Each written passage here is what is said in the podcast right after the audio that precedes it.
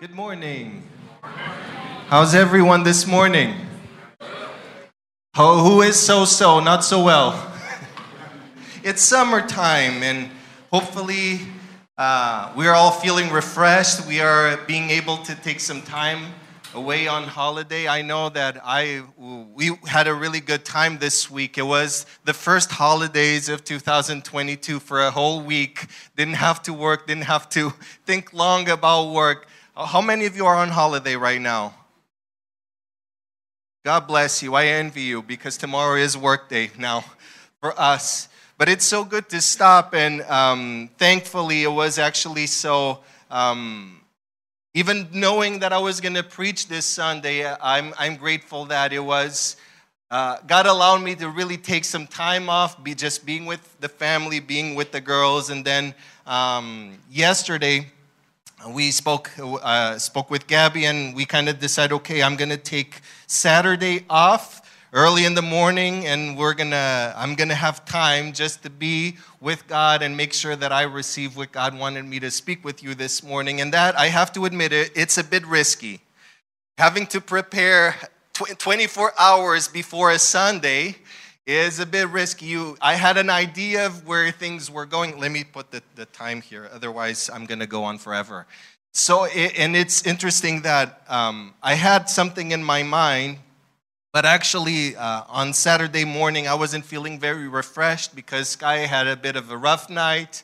And then you wake up at 6:30, you have your coffee, and you're playing with, with Sky a little bit, and you're already thinking, okay, I need to be, I need to be fresh in my mind because I need to prepare the message. I cannot be in this state. So you ask the Lord to bless the coffee, that it will be life-changing, that that numbness of your mind will go away. And um, but around 8 a.m., I told Gabby, Gabby, stay with, with Sky a little bit. I need to go for a quick nap. Just one of those quick naps that will make everything um, refreshed in your mind. But I, I went into bed just a little bit longer. Um, actually, I didn't sleep because my mind was already popping and thinking, I need to prepare the message and I need to be focused on it. Uh, and I kind of did a desperate prayer God, you know all things. You know how my mind is feeling right now. But you can fill me with your word. You can give me the confidence of, of what you want to share with, with your family, with the body of Christ this morning. And this one word came into my, my heart, and I had no idea why. Maranatha. How many of you have heard about this word, Maranatha? It's a, such a funny word in a way because it only shows up once in the whole Bible. There are not that many words that only show up once in the, once in the Bible, and it shows up in 1 Corinthians 16 22, and it's an Aramaic word that it is tran- uh, translated into Greek that simply means, Come, Lord. And Paul cried, so this shows up in 1 Corinthians, and we came from a message series um, about spiritual gifts that we were in the book of First Corinthians for the longest time. So we get to know a little bit more about this church, about this community. We know that Paul wrote to this church in the city of Corinth. It was a blessed church. Paul was saying in chapter 1 the church of Corinth was a very blessed church, but it also had so many problems. It had so many conflicts due to pride due to lack of love, due to lack of misunderstanding of the cross, misunderstanding of the gospel. So, after this very long letter in the New Testament, taking so much of his energy just to deal with all of these issues, Paul simply cries at the end of this letter, Come already, Lord Jesus. He uses this word, Maranatha, come, Lord Jesus. So, why is this an important cry? Why is this an important word? Because Paul was able to lay down all of his tiredness and all of his frustrations on the promise that Jesus will come back for the final redemption act of those who belong to him. In John chapter 14, verse 18, Jesus said, and he gave us one of the most precious promises in the whole Bible. Jesus said, I won't leave you like orphans, I will come back to you. I will not leave you as orphans. I will come back. And He will not simply come back, He will come back to us. He will come back because of us. Now, Christians, we have lived and died in the past 2,000 years waiting patiently for Jesus to return. Now, this also means that for centuries, Christians have been mocked for believing Jesus' promise that he would come back again. But the truth is, the world didn't believe that God would send his son in the first place. But actually, Jesus came, and he did. And God fulfilled all of his promises regarding Jesus coming. So, everything we read in the Bible of how Jesus was born, of how Jesus lived, what he taught, how he died, how he rose again, how he ascended back to heaven, everything was fulfilled. So, if every single promise that God gave us regarding the first coming of Jesus is true and came true, why would we in the world question God's promise that Jesus would come back again for us all? And throughout the New Testament, we see this promise repeated time after time. There are more verses and passages regarding Jesus' second coming than his first coming. That is a very interesting fact. It is said multiple times in the book of James, and I want to mention just these three of them that you can follow on the screen. In James chapter 5, be patient then, brothers, until the Lord's coming. Do not give up hope because the Lord is coming soon. The judge is near, ready to appear. Now, by the tone of these verses, of these reminders of the second coming of Jesus, we understand that the circumstances surrounding that second coming don't seem very easy. Life is a huge gift from God. Thank God that we are alive. Have you thanked God that you are alive here today? Are, are you able to thank God that you are healthy enough to be in the presence of God with God's family to worship Him? Life is such a gift, and we're grateful for everything that we can experience in life. And there's so many things to be thankful for, so many blessings that we get to enjoy. How many of you love the French toast that you, you had this morning for breakfast? For me, it smelled like pancakes in the beginning, but then you come close and people actually, it's French toast. God is so good.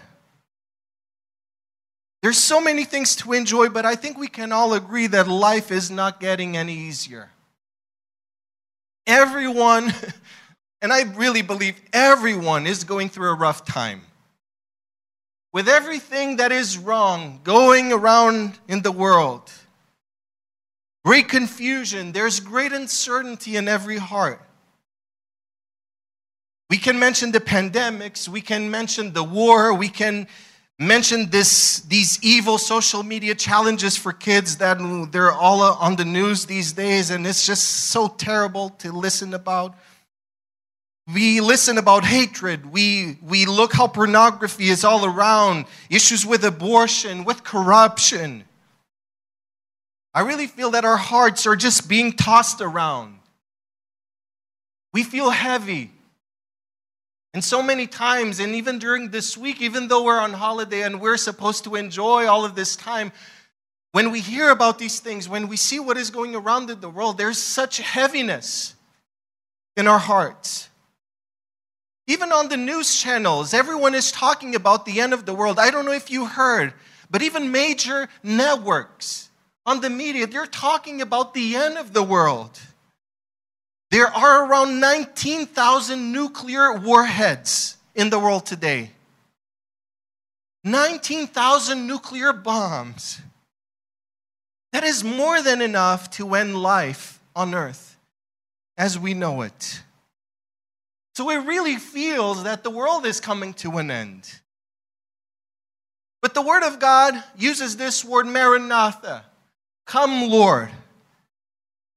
And it's a reminder that the world is not coming to an end before Jesus comes back. The world is not coming to an end before Jesus comes back to us.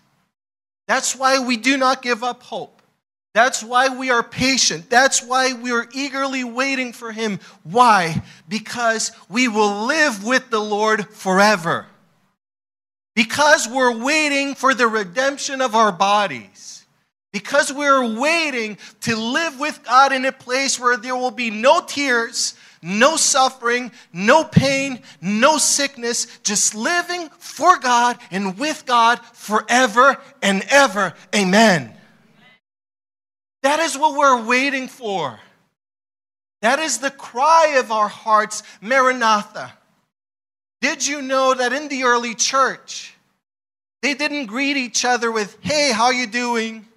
Or if they were more traditional Christians, hallelujah, God bless you, praise the Lord, brother. They didn't do that. You know what they used to greet each other with? Maranatha. Because they looked into each other's eyes and they could see suffering, they could see troubles. The early church, they suffered a lot.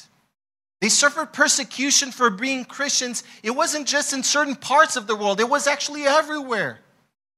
If you were a Christian, you were a persona non grata. You were to be disposable from the rest of society. But every time the church got together, every time a Christian met another, they would say, Maranatha. The Lord is coming. That is our hope. That is what we're living for. Even though life is hard, even though we're going through sufferings, even though the world is not a welcoming place for us right now, Maranatha, because our eyes are focused on the second coming of our Lord Jesus. Now, when is Jesus going to come back? We don't know. Actually, no one knows except for God. And that is something that He will not reveal to anyone.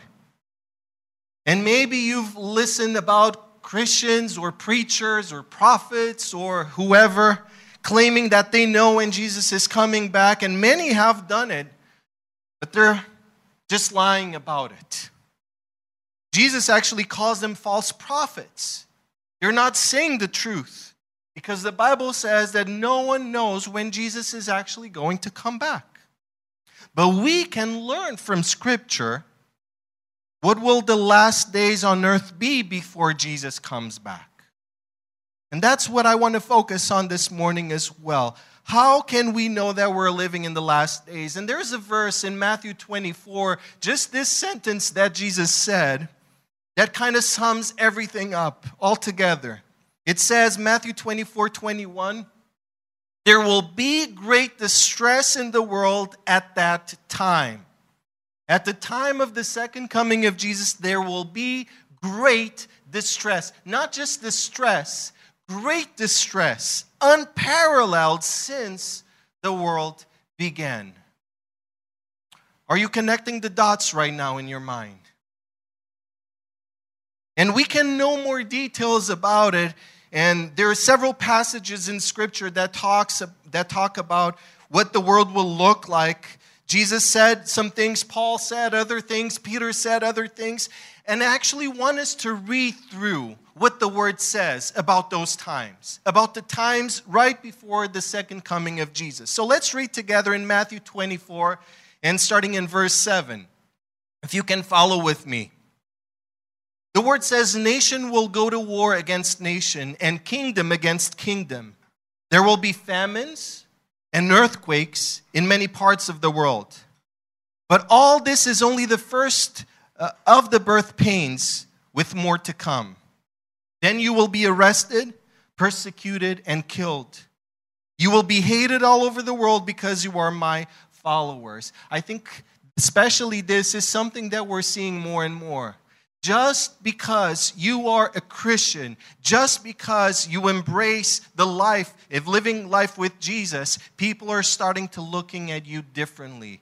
While even in a Christian country with a Christian background that is Portugal, even now, if you say that you're a Christian and a Christ follower, you're seen differently. And many will turn away from me and betray and hate each other. And many false prophets will appear and will deceive many people. Sin will be rampant everywhere, and the love of many will grow cold. but the one who endures to the end will be saved. And the good news about the kingdom will be preached throughout the whole world so that all nations will hear it, and then the end will come. Let's see what Paul says in 2 Timothy chapter 3. He says, But mark this there will be terrible times in the last days. People will be lovers of themselves, lovers of money, boastful, proud, abusive, disobedient to their parents, ungrateful, unholy, without love, unforgiving, slanderous, without self control, brutal, not lovers of the good, treacherous, rash, conceit, lovers of pleasure rather than lovers of God. They will act as if they were serving God, but what they do will show that they have turned their backs on God's power. And finally, Peter's description in 2 Peter chapter 3. In the last days, people will make fun of the truth. They will laugh at it. They will follow their own feelings and evil desires. But the day of the Lord will come like a thief. So, since everything we'll see will one day come to an end, what kind of people should we be? We should live holy lives and serve God as we wait for and look forward to the coming of the day of God and speed its coming. God made a promise to us, and we are waiting for a new heaven and a new earth that Jesus has promised a world where goodness lives. Now, just having read these three passages, let me ask you do you feel like you are living in the last days? It feels so much like it that Jesus warns us multiple times in Scripture watch out, be ready, be ready, be ready. We need to be ready for the coming of our Lord Jesus. So, the question that we have from the Word of God to us all this morning is Are you ready? Are you ready for the second coming of Jesus? Actually, how can you be ready? Or do we have to do something? Are we just here to, to come to church, to be seated here listening to God's word until Jesus comes back? Are we supposed to do something as we wait for the second coming of our Lord? How can we be ready? The Word of God actually tells us so much. So much that I actually couldn't put everything that the Word of God says about the second coming of Jesus. Everything that we are supposed to do. How you and I are supposed to be ready for the second coming of Jesus. Because everything we've read, and if you will agree with me, shows us that times are coming to an end. Life on earth as we know it will end. And we need to be ready for the return of our Lord. So I want to share with you from the Word of God how you and I can be ready for His return, regardless if it happens tomorrow. And to that we say, Maranatha, who wants Jesus to come tomorrow?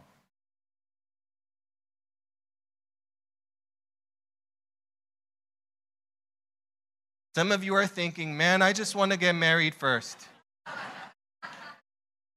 I've prayed that prayer. No shame in that. Okay? And it, it's actually very normal for us to have plans and to have dreams for life and be excited about things in life. And I know that life it can be very busy and it's hectic and there's so much evil, but in so many times we're caught up with the day to day, with our purposes, with our dreams, with the things that we want to accomplish, that we put aside the fact that Jesus is coming very soon. And the Word of God tells us that is what we need to be ready for. More than anything in your life, more ready than for your thesis, more ready than for your wedding, more ready than for any serious relationship, more ready for a new job. We all need to be ready for the second coming of Jesus, regardless if it happens today, tomorrow, can be next week, can be next year, can be whenever. How should we live? As Peter asks, how should we live as we wait for Christ's return? So there is, let's call it a checklist.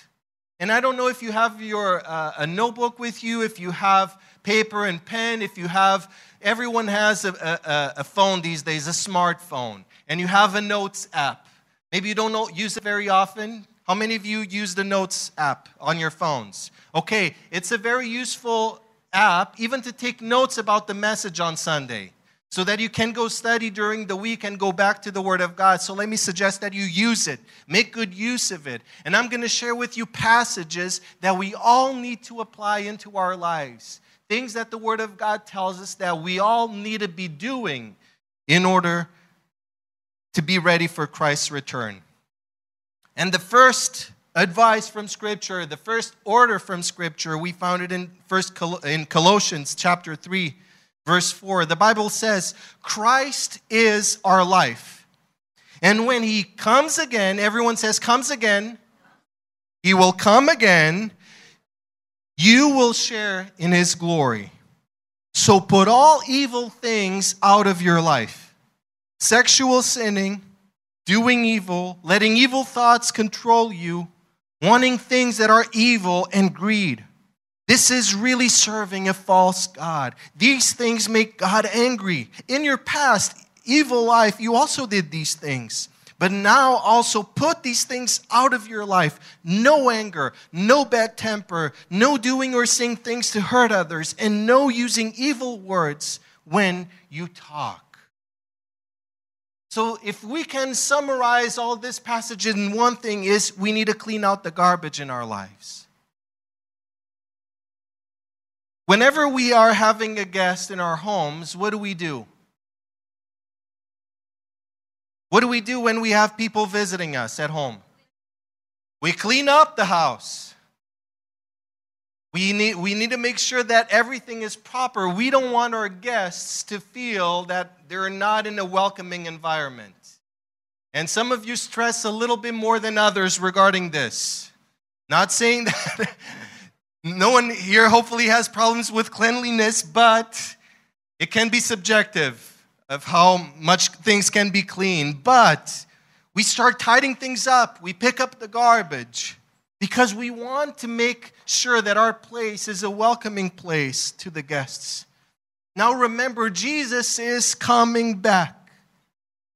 There's a sense of urgency in making sure that there are no rough areas in our lives, that there are no secret corners in our lives that just are accumulating of garbage.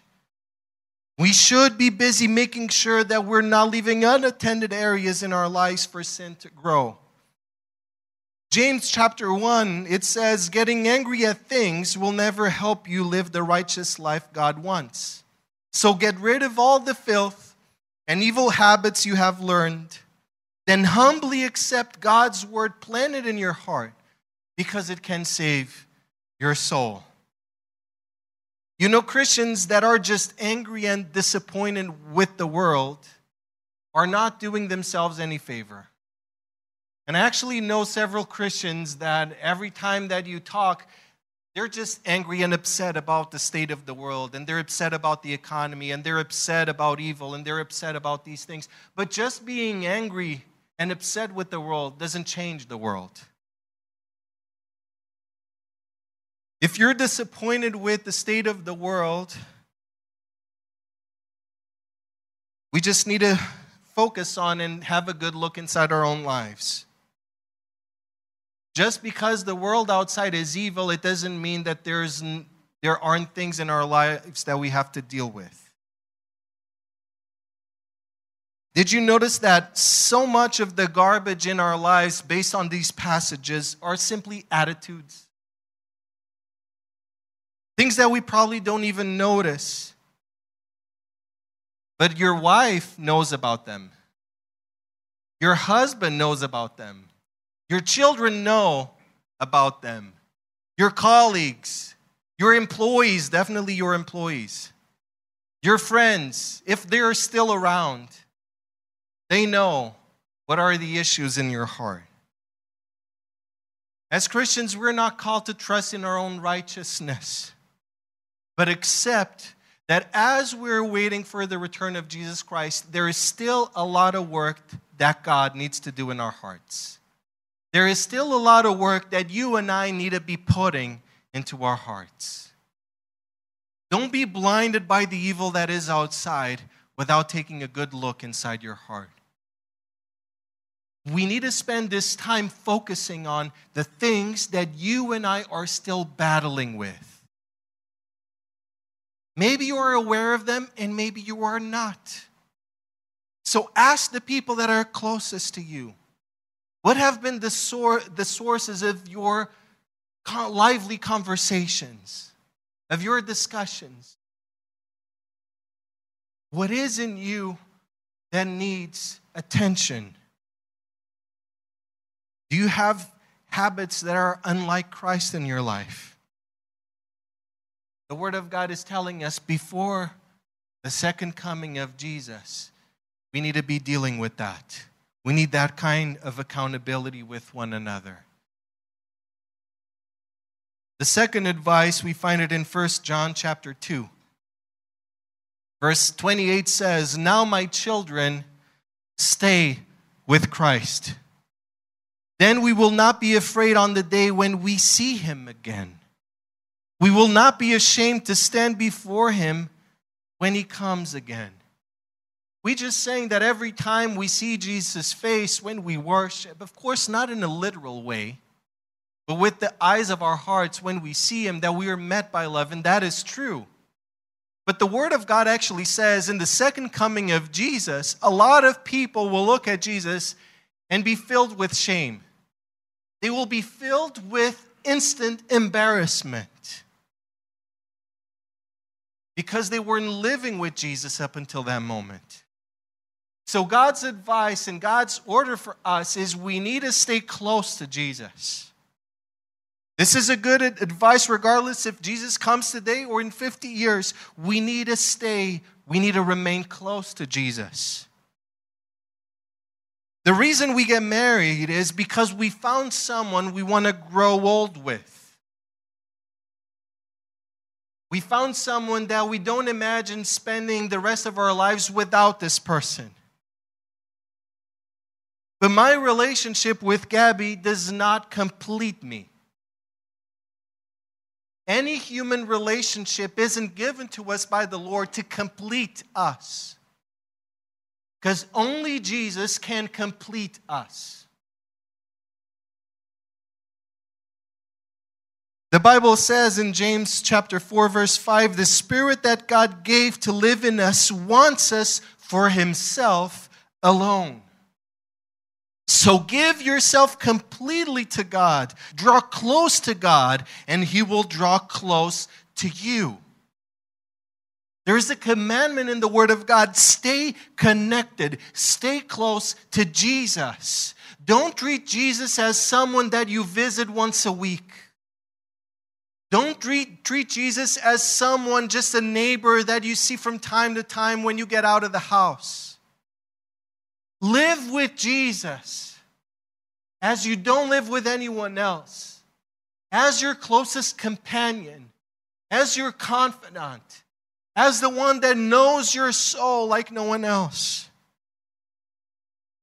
And the blessing that we have is that you don't have to be perfect to stay connected to Jesus.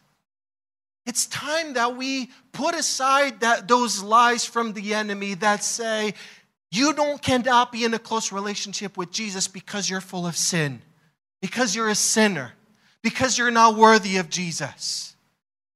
You don't feel all huggy and lovey with Jesus because you're filthy. Because there's too much in your life you've gone with for in way too much. You'll be lucky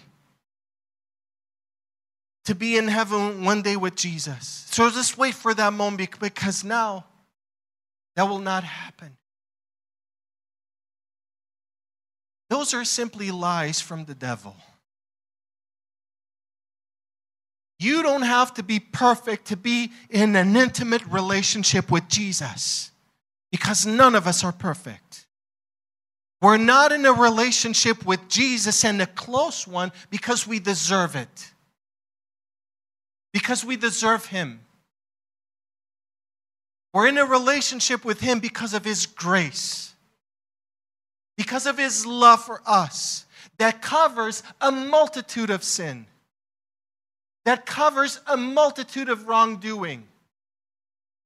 That is actually the effect of you living close to Jesus. He wipes your sins away, He cleans your heart so that you can live for Him. The more you stay connected to Jesus, the more the less sin will have an impact in your life.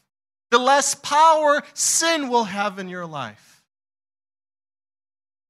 So stay connected to Jesus, draw close to him because the word of God says in 1 John chapter 3, dear friends, now we are children of God and we have not yet been shown what we will be in the future. but we know that when Christ comes again, we will be like him because we will see him as he really is. Christ is pure. And we are not pure yet. We do not feel pure yet. But all who have this hope in Christ keep themselves pure like Christ on the day that Jesus comes back, God will finish up the work that He started in our lives. We will be pure like Jesus is. But in the meantime, the hope that we have in Christ, this relationship that we have with Him, will help us keep ourselves pure. Now, in our day to day, I believe we can testify how wonderful Jesus is, how faithful he is to us, how blessed we feel to have him in our lives. But let me ask you if God, if Jesus was called to testify about you, about your relationship with him, what would he say? Would he say that you're living in a close relationship? Would Jesus say, He's someone I can count on? She is my servant, she's always there. He lives a life of prayer. She is always in my word. He's always looking for different ways to love other people. What would Jesus testify of our relationship with Him. Third advice, James chapter 1, verse 3. You know that troubles test your faith and develop endurance. So let your endurance grow, for when it is fully developed, you will be strong in character and ready for everything. The third advice from Scripture is to use hardship to become spiritually strong trouble, persecution, stress are not things we can choose not to go through in life. These are things that we have to go through in life. But God allows them in our lives not for our doom, but for our good. How many of you know what is a dumbbell? How many of you go to the gym? You know those weights that you carry, and you see the, especially the men in the mirror, just doing like this, just showing off their biceps and working out. That's actually good for you. Is it pleasant? No, it is not. At least for me, it's not pleasant. It's heavy, it's a burden. And after a while of doing all of that, and you actually start feeling good because you can see the muscle grow, but all of a sudden, the pain becomes unbearable and you put it down. If you were carrying a dumbbell on, on the day to day, when you go shopping, when you go to work, when, when you go out, if you would be carrying that every single day in the same way, that's a burden. But if you use that same weight at the gym in order to work out, in order to grow resistance and endurance, it becomes a tool. When you are in Christ, every problem in your life is actually helping you to grow spiritually strong. And the result of that is that you will be more like Christ in character. Now, some of you already experienced this in your life. Going through hardships actually brings us closer to God. It really develops endurance. It really helps us develop our faith and our hope in Christ. But I know that for some of us, it is a really hard thing to do to use our troubles to develop spiritually. That is an interesting fact that I don't know if you know about it, but it's proved that in most cases, people perform better when they do exercise in a group. That is why we're not meant to go through the hardships in life alone. That's why God has given us the church. The church is here to help. You will never be alone if you don't know how God can use your troubles, your hardships for His glory. How God is allowing that problem in your life, not for your doom, but for your good. Talk to someone, share that burden with someone. And through that, we will grow together and be everything that God wants us to be. 1 Thessalonians chapter 5 says, May God, who makes everything holy and whole, make you holy and whole, put together spirit, soul, and body, and keep you fit for the coming of our Master, Jesus Christ. Do you feel that life is falling apart? God can make you whole. God is working actively to keep you fit for the coming of Jesus. So if you're not growing stronger, or if you feel that you're not growing stronger, know that the presence of trouble simply means God is making you ready for the coming of Jesus.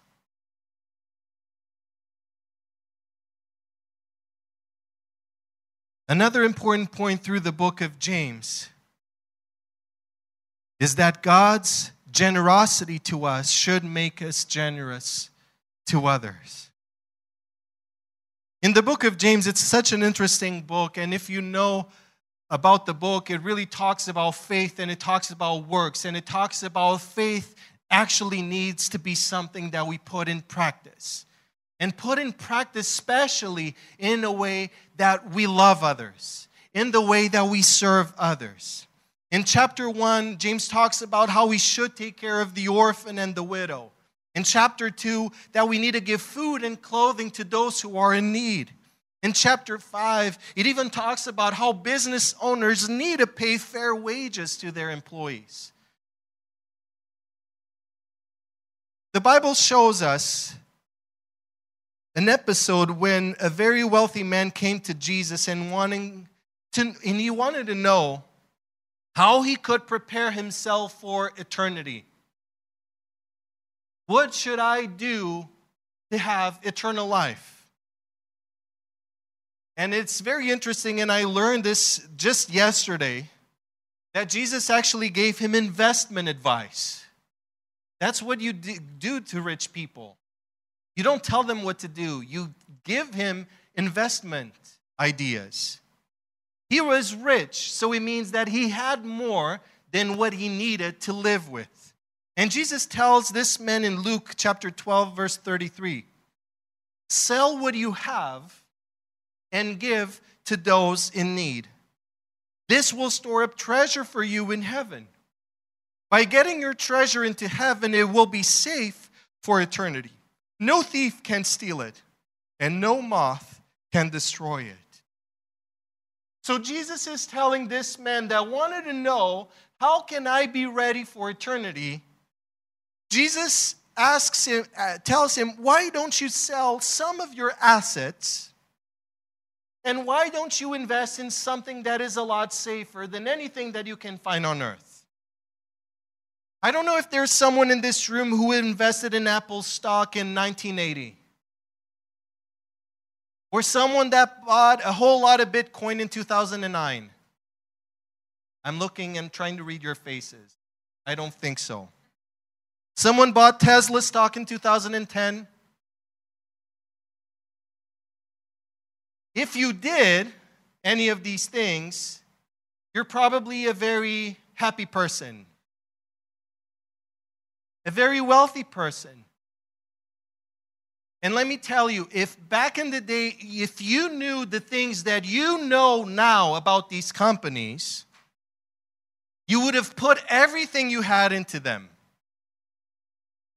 Now, God is not giving the, us this idea of investment for our own greediness, but to understand that if we value the things that God values, we will never be on the losing end. Think about it. When Jesus comes back, what will happen to everything that you have in your bank account?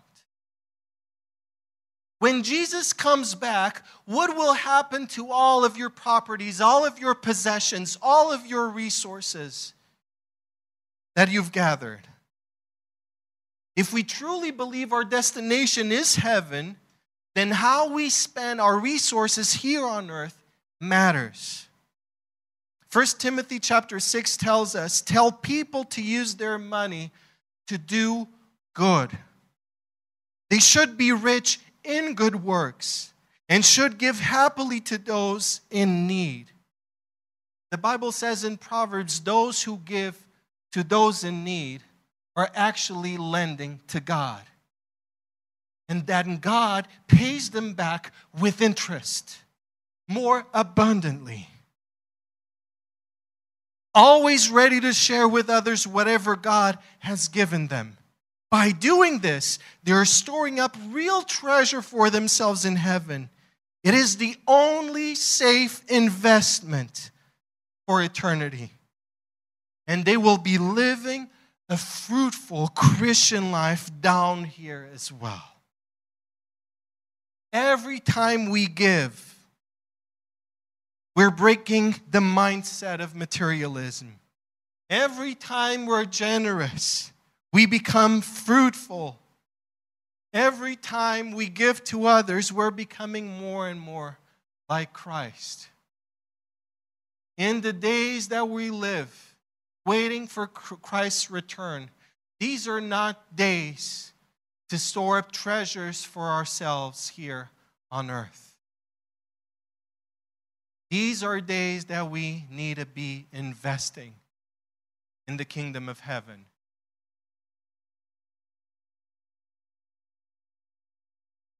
Thankfully, the resources that God has given us allows us to be in this room here today. But actually, five years ago, when Riverside Lisbon started, we didn't start out in this room. We started in a very small room just outside of Lisbon. We didn't have many resources, but the people of God gathered there. And we worshiped God there until one day that someone that got entrusted with more resources and someone who wasn't greedy, but someone that had a heavenly mindset, they said, I have more than enough that I need to live here on earth. So let me invest in the kingdom of heaven. And because of a few people decided to invest, we were able to move to this place, and more people are able to worship God. We're able to help a lot more people with the Lisbon Project during the week because a few people decided, I'm going to be faithful with the, what the Lord entrusted me with. And I've never seen personally, I've never seen people that are putting what they have and entrusting it into the Lord's hands and coming out on the losing end in life. The Lord knows those who are serving Him with their resources. It doesn't matter if you have a lot or if you have very little. Because Jesus blessed the offering of the poor widow that only had two coins. but she made the wise decision to invest in the kingdom of heaven. I'm not saying that you need to sell everything that you have. No, not saying that. But think about how you're using your resources. If the Word of God is telling us that we need to prepare for the second coming of Jesus, it will eventually affect the way that we are spending the resources that He has been giving us.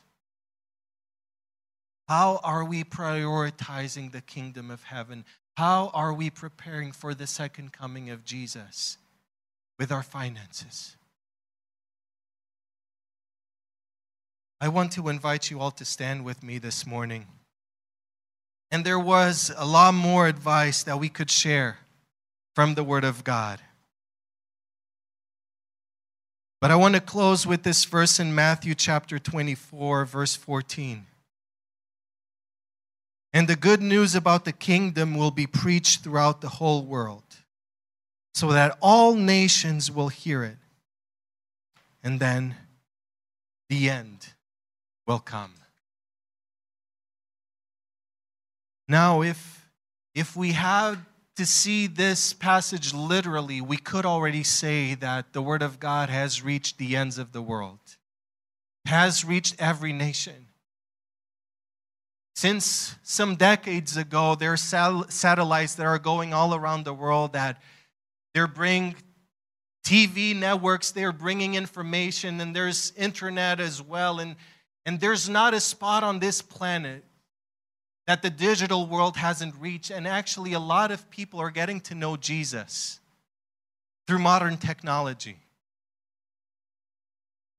But I don't know exactly what is Jesus' criteria for this. But what I know is that God wants us to share the good news of his coming to the whole world. God wants us to share the good news of the love of God for everyone that is around us. God wants the people that are in your life to know that they're loved, that they are forgiven, that they're accepted, and God has a plan and a purpose for their lives. Not just because of eternity, and it's true that we will only be able to go to heaven and be with God if you, we belong to Him. But actually, people's lives on earth change when Jesus comes in. And you know, a lot of people in your life people that are going through hardships, people that are going through depression, people are, that are going through divorce, people that are lonely, people that are sick, people that feel helpless, people that are in debt. Jesus can make a difference in their lives today. As we're waiting for Christ's return, the good news of the gospel can transform people's hearts today. Until the moment Jesus comes back, we need to proclaim the gospel to everyone. So that the hope that you and I have, as we look into this world, as we look into everything that is going wrong, we can still have hope. This world is in need of hope. And there's only one hope that is Jesus is coming back. Our Savior is coming back. Heavenly Father, we are grateful that you are reminding us once again that we are loved by you. Thank you that we can live in your presence. Thank you that our sins are forgiven.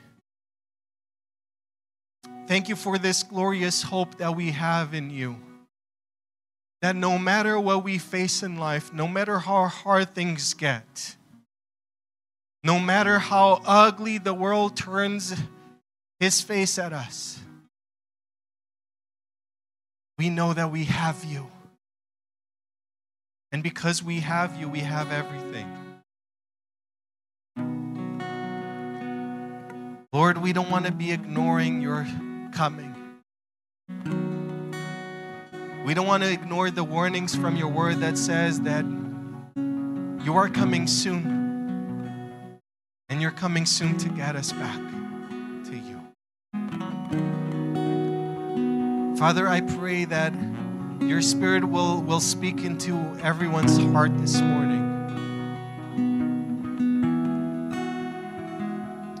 That the blessing and the confidence of your coming will bring so much comfort into our lives. That no matter what we're going through, no matter how hard things are getting, Father, everything will end as we will start living in your presence forevermore. Help us to focus on eternity, Lord. Help us to put into practice everything that your word says that we should be doing right now so that we can start living for your glory more and more each day until the day that comes when we will see you face to face and live with you forever. Prepare our hearts, Lord, for your coming and let us live in worship in your presence. We ask you this in the mighty name of Jesus. Amen.